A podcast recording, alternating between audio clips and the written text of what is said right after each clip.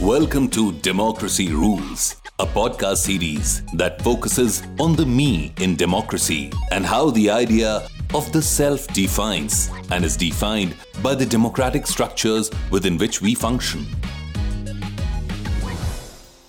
Art is the refuge of a world made weary by the clash of ambitions, the clash of civilizations. It is a safe space where one comes to rest. But how does art transform into a space of healing and metamorphosis? How does it facilitate political and social harmony? Can art converge with public policy to re envision, recreate, and realign the relationship of the individual and the collective?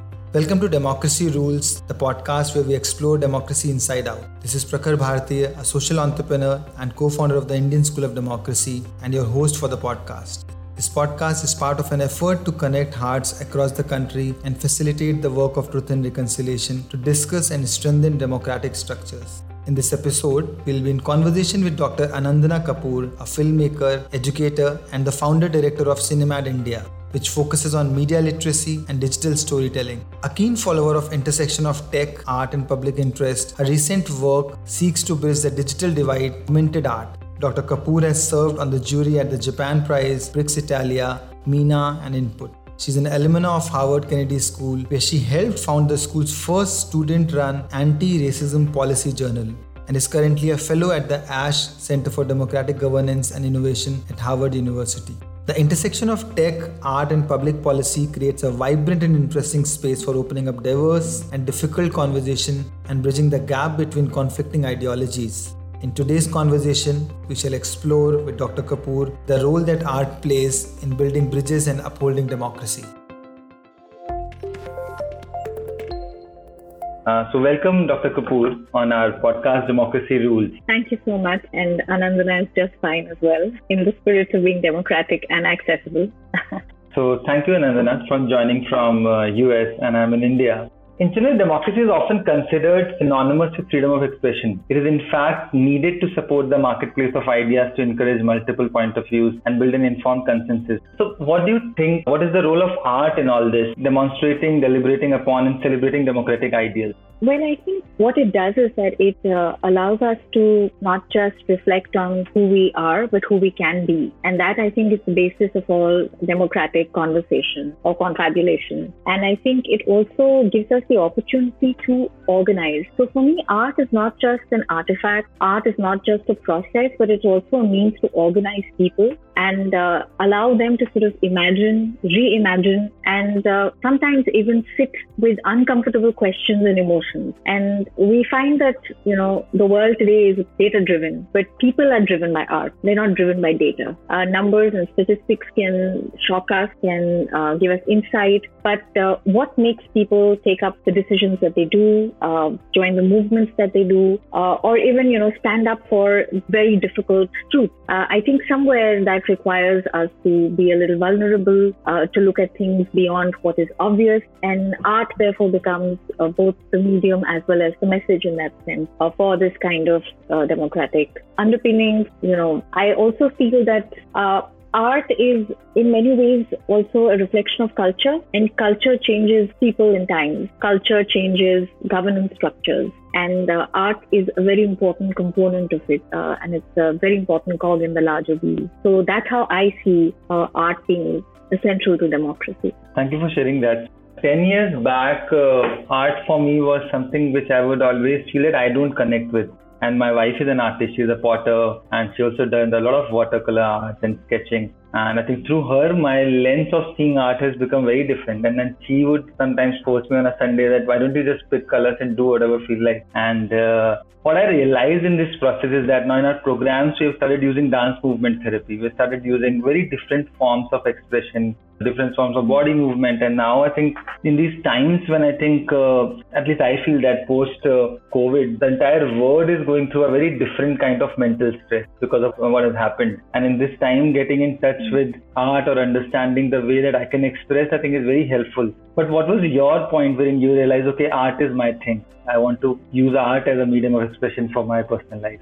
Not a single day has gone by since I joined Harvard when I did the public policy program that somebody or the other would ask me, what is a filmmaker doing in a public school and a public policy school of that? So the fact is that we need a seat at the table. I've made several films some communicating health behaviors, some looking at behavioral change in terms of best practices, safety, women's rights, or I've looked at uh, policy issues and how they haven't really worked out on ground. My last film uh, for the University of Chicago was on uh, public policy in, in Bihar and how electricity issues are being sorted. And each time I would find that there is a lot of anecdotal evidence that a creative can unearth that policymakers and leaders necessarily don't pay attention to. And I felt that, you know, I would like to understand the language of the policymaker, try to see what is the bureaucrat really speaking and thinking and reading, and how can I, as a creative, find a seat at the table and convey to them points of view, ideas, sentiments that I'm able to tap into given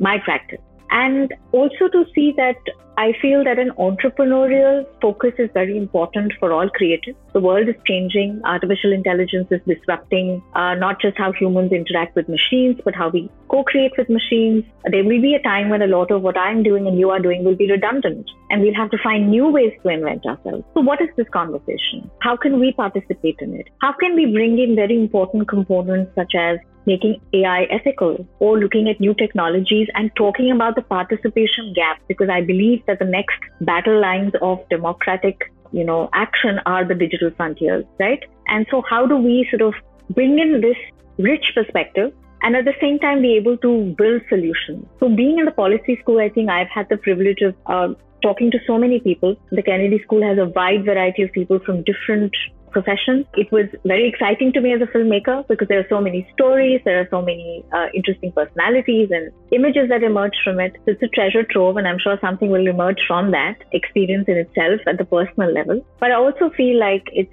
it's given me some teeth in terms of uh, being able to approach people and talk of what I think the focus should be. And even when the pandemic had broken out, as you'd referenced earlier, uh, with volunteers across the country, we had made COVID videos in 23 languages even before formally the state had started doing it, which means that we have a lot of talent, a lot of commitment, and there have to be ways in which we can formalize and increase the outreach of things like that. And so, therefore, you know, I find myself deliberating on what it means to be an artist in such times. And therefore, I found this as a means to sort of think that through, to learn, to grow, to challenge myself, to sit in classes where we spoke purely numerical languages to sit in conversations where the filmmaker or the artist is the least important person because those who are in power, who are elected representatives or bureaucrats, uh, yield so much influence. They haven't even imagined the idea of somebody who is a quote unquote not in the formal hierarchy sitting at the table. So it's been very, very interesting and enriching. And it is all towards trying to reflect on how can I use my practice and make it more sustainable in a way that more people can participate in it it, more people can benefit from it, and I can hand over rather than hold on.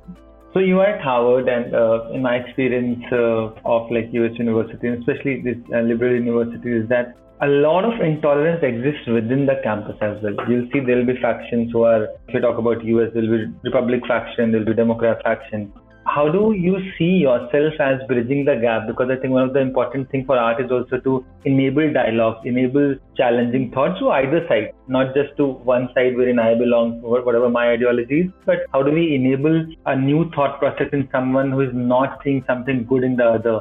Uh, so how are you using this uh, medium or are you using it this medium in at your place at Kennedy School to enable more dialogue or at least reduce intolerance? Yeah, yeah, no, thank you. That's a great question. Uh, there's a phrase that I remember Kofi Annan had uh, sort of organized uh, a conference, and it was about unlearning intolerance. And I think that that's precisely the role of art today in a more thought out and proactive manner. So I would not say that it's just me. I think uh, there there is a community here of academics and artists and even policymakers and leaders who are really interested in trying to see how we stop talking only within our echo chambers. And I think that when you talk about how is it that I'm doing things, one is of course, you know, the opportunity to be part of the founding team of the Anti-Racism Policy Journal. at the Harvard Kennedy School. I also was able to create some photographic work. I call it the body of forensics, where I make the argument that we don't necessarily have to talk about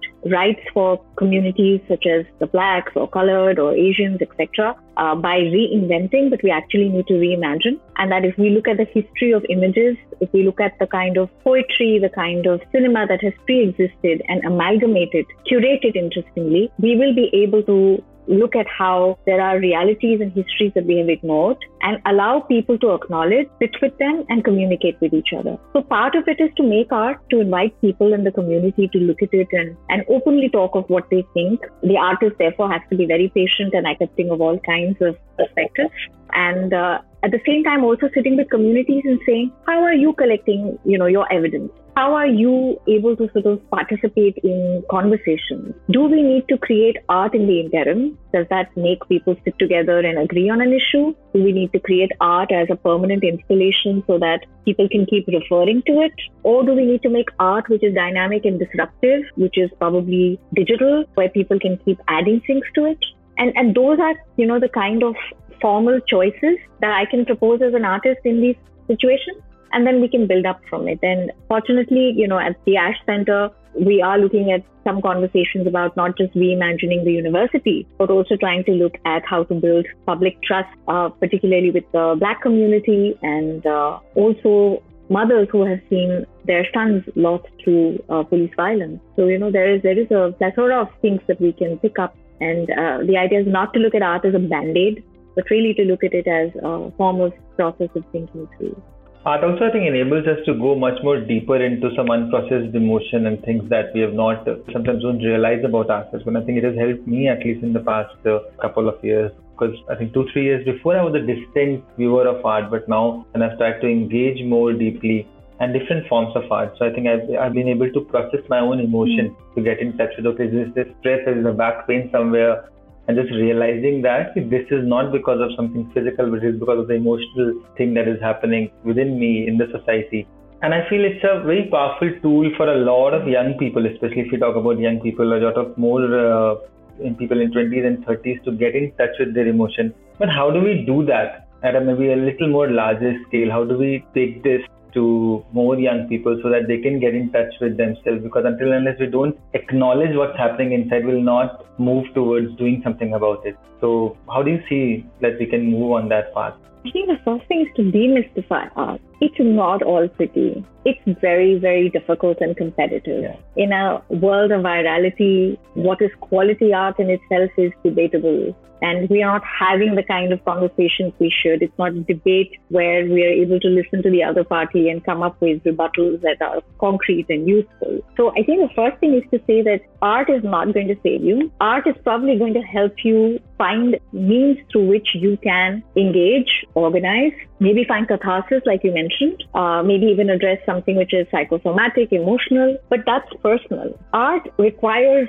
the youth to sort of think of if it's a if, if they know of artists, local artists, who are they supporting and why? Are they consuming from big companies or are they going to the local artisan? Are they looking at handmade? Are they looking at uh, consuming certain content which is made by people who are located within the country? What about protest songs? What is our taste? So the first thing is to try and look around yourself and look at people who are creative and artistic and to see how you can bring them to a community. So it's not so complex. Can you speak to the RWA if you live in a, you know, neighborhood which has a community hall, invite people to come and talk about their culture, present their art, have conversations on why certain art works or doesn't work.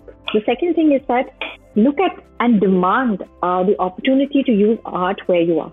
So, for example, it's not to say that uh, engineering has not saved the world from bridges to finding solutions to how to deliver medication. Engineering is the basis of a lot of interesting things. But at the same time, why can an engineer not be encouraged to pursue, you know, the dismantling of things? Rethinking things. I was famously engaged in a debate with a friend of mine who's an engineer from one of the IITs, and he was talking about how his curriculum on postmodernism was a complete waste of time. And I kept telling him that from my perspective, postmodernism was the perfect antidote to the certitude of an engineer because it says that there is no objective truth. It pushes you to be subjective, and art allows you to do that. But if I can give you that provocation where I say that your solution, which may be perfect and may be verifiable, may be valid across various situations may completely break down when it comes to context. Art provides that context, which is why, for instance, when I was doing the research for my film, and I went to the villages of Bihar. They kept talking about asli bijli, which is real electricity, versus nakli bijli, which is fake electricity. These are literal translations.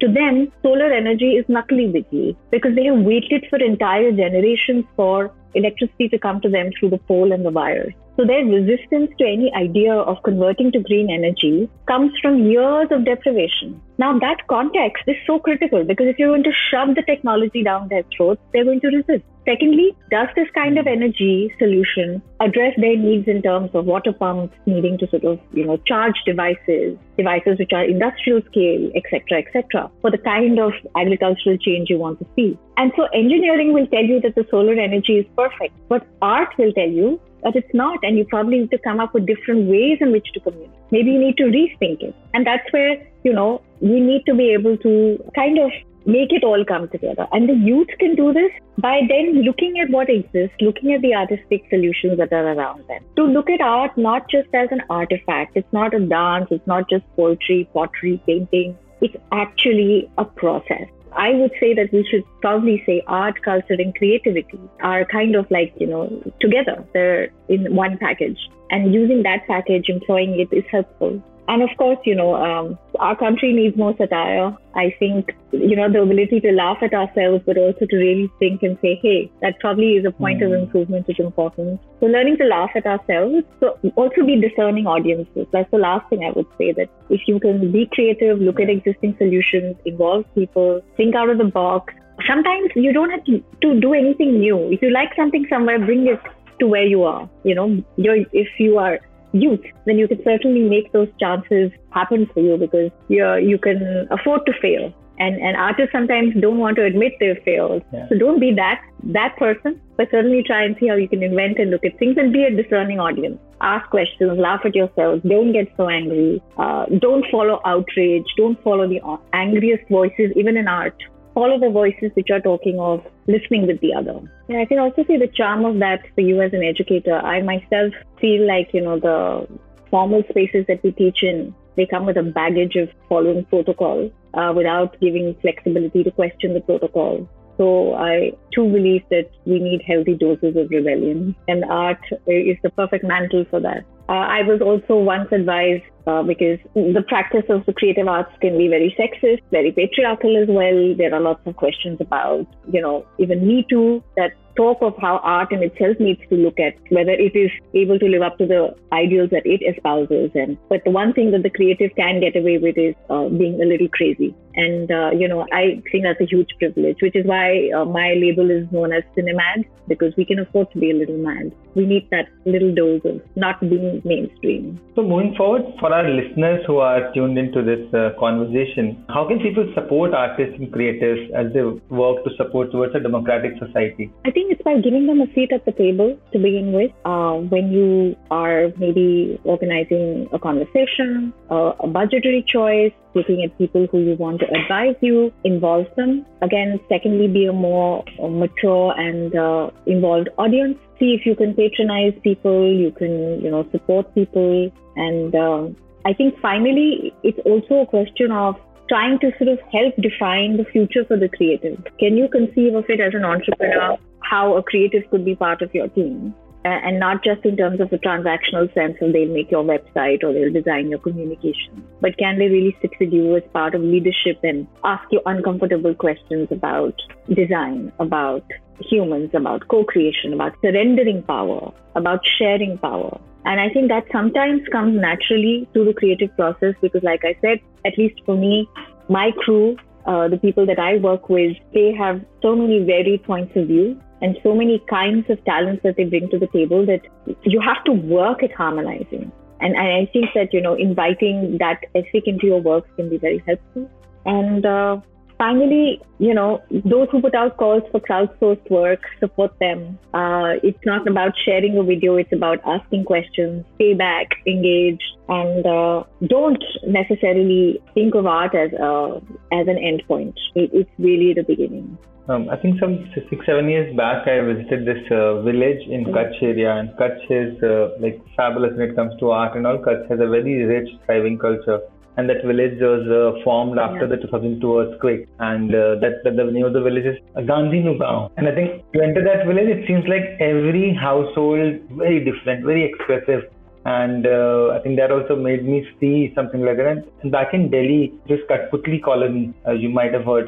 For, for our listeners, Katputli colony is a place in Delhi wherein artists from across the country came together. There are around 2,500 families who live there in a camp, rehab camp, and I think they'll get the sort of colony back. But uh, that area of like one square kilometer represents everything, like different forms of art, from a Madhubani painter to a guitarist, so many different um, kinds of folk art art, uh, Katputli, and uh, how do we support them? And I often like visit there, and I, one thing that comes to me is seeing the life of the people over there. There are people over there who would have visited some 50 countries, represented India, but when they come back, they come back in their slum only.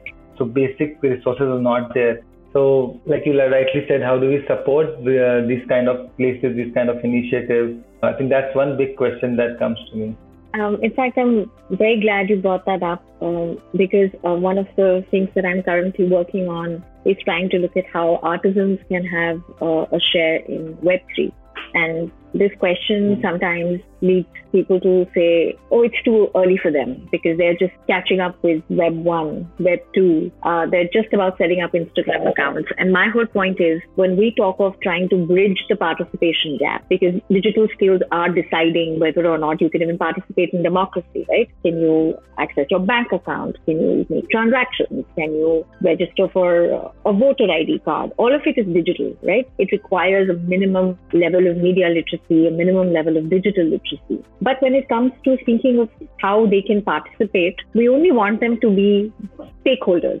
I'm trying to say, how do they become shareholders? How do they sort of look at how we are constructing their narrative for the world. Like you rightly said, they travel the world, their art is consumed, their products are consumed, our handmade artifacts are appreciated, but they continue to live in poverty. And that can only be changed if we learn to respect who we are. And so when we're talking about democracies, I also feel that it's so easy to say that certain democratic models are better than the other. But you make your democracies. How much are you participating and asking questions? Are you an armchair revolutionary? And do you necessarily have to make grand gestures to make an impact? Uh, can you not do this at the level of your street? Can you not do this at the level of your household? So there are so many things that can be done. And if we want to look at artisans in India, the census says that there are roughly six to seven million artisans. Unofficially, it is estimated there are 200 million artisans in our country. And we're looking at people who have indigenous knowledge, people who have sustainable knowledge,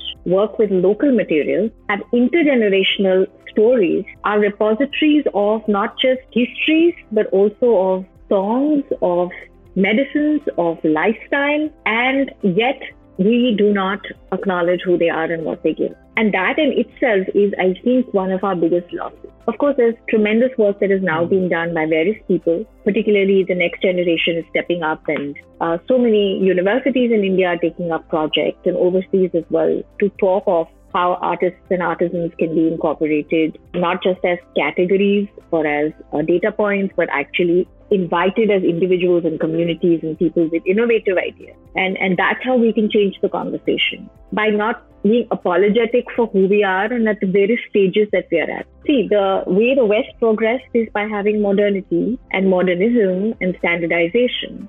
We are not standardized. So we need to rethink how we engage with our notions of accomplishment. Uh, so we do not compromise on human rights, on fair trade, on rights of workers. But at the same time, we can say that you know we need to have a new paradigm. In fact, uh, with uh, colleagues at 200 million artisans, Priya and Aparna, I came up with a model known as the new formal. Where I'm saying that we don't have the informal, we don't have the formal, but we have a new formal which combines the best of both. And that is perhaps the best space for the artisans to be, where we recognize that there will be diversity and, and variation. But at the same time, we try and sort of uh, give them opportunity to build and access. So we need new language also, not just new visuals.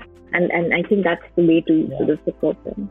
So I think something unique about India is also that India is not a monoculture country. It's a very diverse country, and I think uh, with diversity comes different culture, and different cultures are restored in forms of different art. The more we don't support these art forms of different kinds, we're also letting the culture of that of those people die. And I think that's why it's become important to just sustain the diversity of the country is to support those uh, artists. So in, during the pandemic, uh, when we were talking about Web3, some people from Kathputli colony started organizing some shows on Zoom and people can contribute because two years of pandemic, largely everything was shut down. So for them, livelihood took a extreme shot. So I think hit, yeah. So things were tried, but I think it, again, it's not so popular. So it was difficult to get people on Zoom also. So I think that's one thing. Second is how do you see like this uh, digital virtual this whole media impact? How does it influence on everyday political culture? And uh, what can we do to make it stronger? One is the political side of it second is the cultural side of it. How does art brings that together?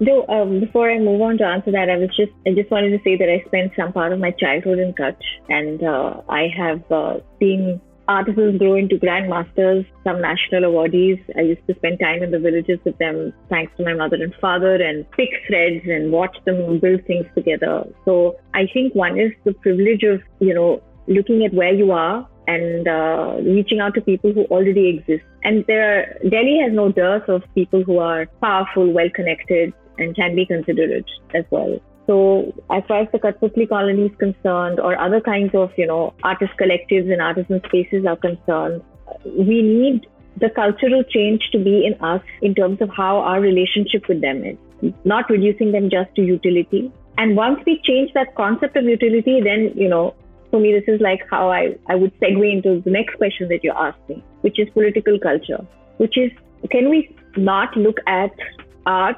artisans and therefore by extension people who connect with them are part of their lives not reducing all of this to utilitarian access. The moment we start doing that we stop the ability to grow, converse, and uh, maybe even bring about change.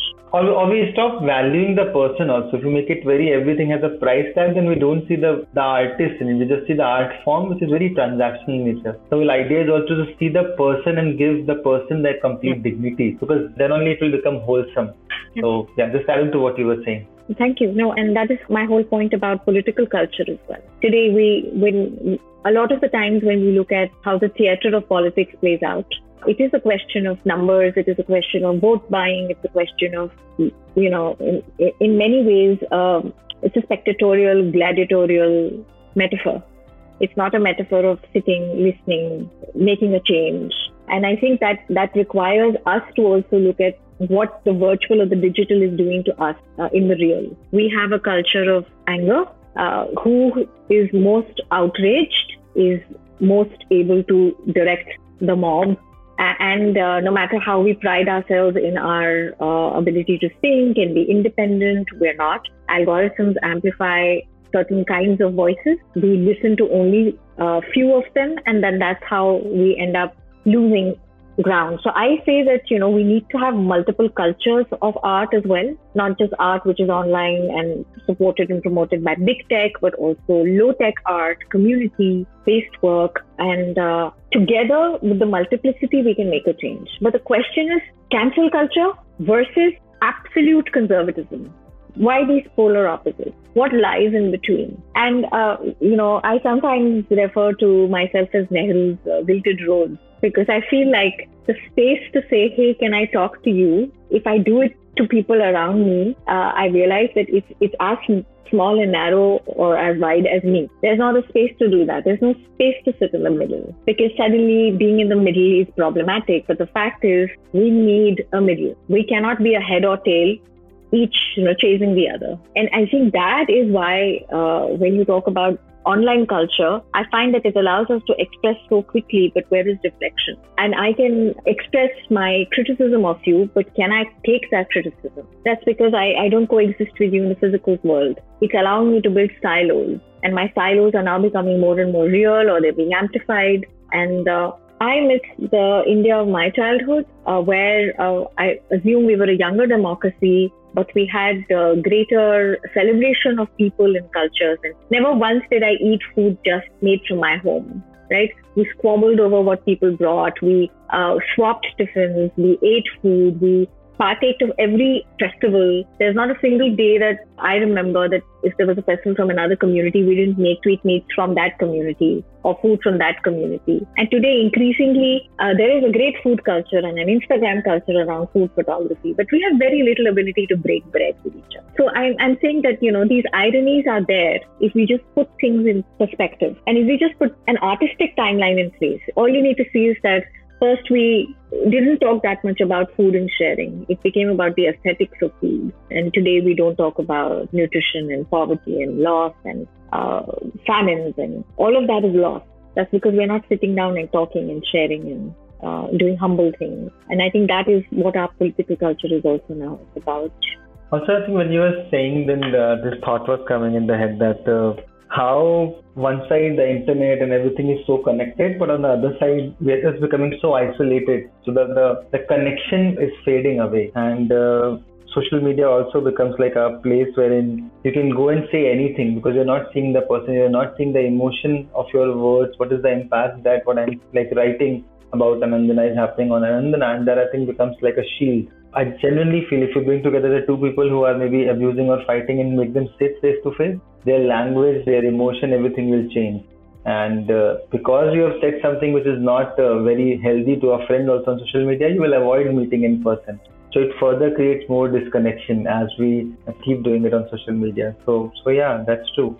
How do we use this uh, to decrease the growing intolerance that we are seeing across, and not just in India, but across the world, we see that, like in US, you're over there just now, there's a massive intolerance wave that we see over there in many other countries. How do we see this, like in the in the times of growing intolerance? How do we see this medium to bridge the gap, to connect more hearts, so my uh, response to your question actually uh, would involve revisiting something that I've mentioned in passing earlier, which is media literacy and digital literacy. I think that intolerance is um, not just promoted but protected by the fact that we do not necessarily have the means to cope with and counter fake news, misinformation, disinformation. These are not just, you know, terms of a new cyber culture, but they're actually genuine problems that we need to solve if we want to address issues of intolerance in our real lives.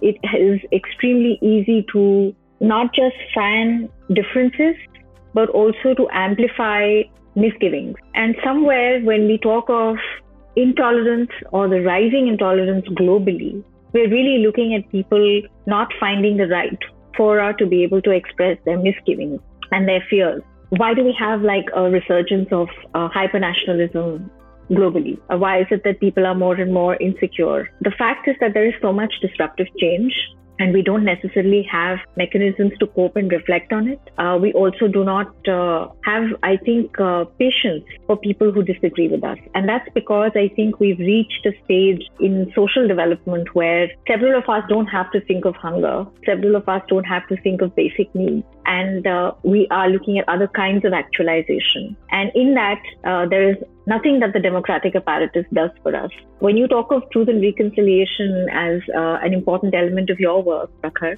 uh, I think of how in a country that has seen uh, communal violence, that has seen, you know, so many losses of lives because of intolerance, we don't have that format as a go-to format even in our schools, in our textbooks, uh, or even in our everyday lives. And I think that uh, it's very important for us to first start with uh, looking at what is it in the virtual that is is disruptive in a good way and what is is um, perhaps destructive and is likely to impact the real world and for that we need to have more conversation go beyond jargon and uh, sometimes even give up those tools in some places today we can't conceive of any kind of access without thinking of the digital or thinking of social media. Bureaucrats now have Twitter accounts. Leaders are able to sort of win not just narrative wars, but also literal wars by virtue of what they're able to tweet there is unnecessary amplification. The question is is that person listening to the uh, local community that voted them into power? How can accountability be an important component of the virtual cycle? And can we say that the virtual needs to reconnect with the real? All of these are important questions. And I think we've all sort of grown into cyborgs. The mobile phone is a prosthetic. I think it's an extension of at least my hand. It's perpetually attached to me and thinking, reading, mediating the world through it. And there are times when I miss obvious realities. And uh, on the other hand, I think the next generation has lost its head, figuratively speaking, because it's all about the screen. Their virtual lives are more important than real lives. And some of it has to do with discontent, lack of livelihood, lack of innovation, lack of creativity in how we teach and talk of subjects and issues. And that's where I think we need to keep doing work in the offline, not necessarily work that is going to be replicated or spoken of or become viral, but work which stands. And I finally feel that at the end of the day, there is greater intolerance because those who did good work did not think of who will come next. They thought of future generations, they thought of future audiences, but they did not think of who is going to assume the mantle when they leave thinking of succession is so important. It's important for artists as well. It's important for them to think that when I'm done with my work, who is going to carry forward the theme or the or use the tools that I used? And uh, it's beyond, uh, you know, being a mentor. I think it's actively seeking people, investing in them, and saying that you are going to carry through this kind of language or this kind of protest art or this kind of collectivist art. So I think these are the ways in which I feel that we can also develop policy around it, make it more about not just the now, but also the tomorrow. And uh, so, in summary, developing literacies around the virtual and digital cultures, thinking about the present uh, in a more inclusive manner, recognizing that we need to invest in reconnecting to the real and thinking of succession, thinking not just of imagining what lies ahead, but identifying people uh, who and organizations that can carry your work forward. So I think that becomes very important. It's very difficult. It's an onerous task, and I think a individual cannot do it, but uh, perhaps people can come together and form, you know, a brain trust or at least a protocol or uh, you know a compendium of practices uh, and art can be a memento of that. Art can be a format through which you remember it. Thank you so much, Anandana, for the amazing conversation. And I think uh, there are many important points that you touched upon. And I think one important thing that I am taking away is this whole idea of keep planting seeds because it's a lifelong work and we have to continue doing what we can do. And I think in that entire thing, art becomes an amazing medium to acknowledge what's inside us. Maybe it will not resolve everything, but I think the first step to acknowledge the pain that we hold and then opening it up. So indeed, I think the growth come, will come from unlearning the old as much as it will come from learning the new things. Let's hope that uh, as we go ahead, more people get access to art and engage in different ways, different forms, different ways. So thank you so much for joining us today for this podcast. It was my pleasure, and I, I'm grateful that I was part of this conversation. I think it's very interesting to keep talking, and uh, whether it is through art, and today it's been the medium of sound and video, and sometimes it could just be little notes that we make and share with people around us. So thank you so much because I think that that's what's important. If you can spark the conversation, so much can come of it. So I'm grateful. Stay tuned for a more meaningful conversation on democracy rules, the voice of 1.4 billion people, learning and unlearning together. Subscribe to our podcast on Spotify, Apple Podcasts, Google Podcasts, Hubhopper, or wherever you are currently listening. This podcast is generously supported by the US Mission India. The opinions, findings, and conclusions stated in the episode are those of the guests and speakers and do not necessarily reflect those of the US Department of State.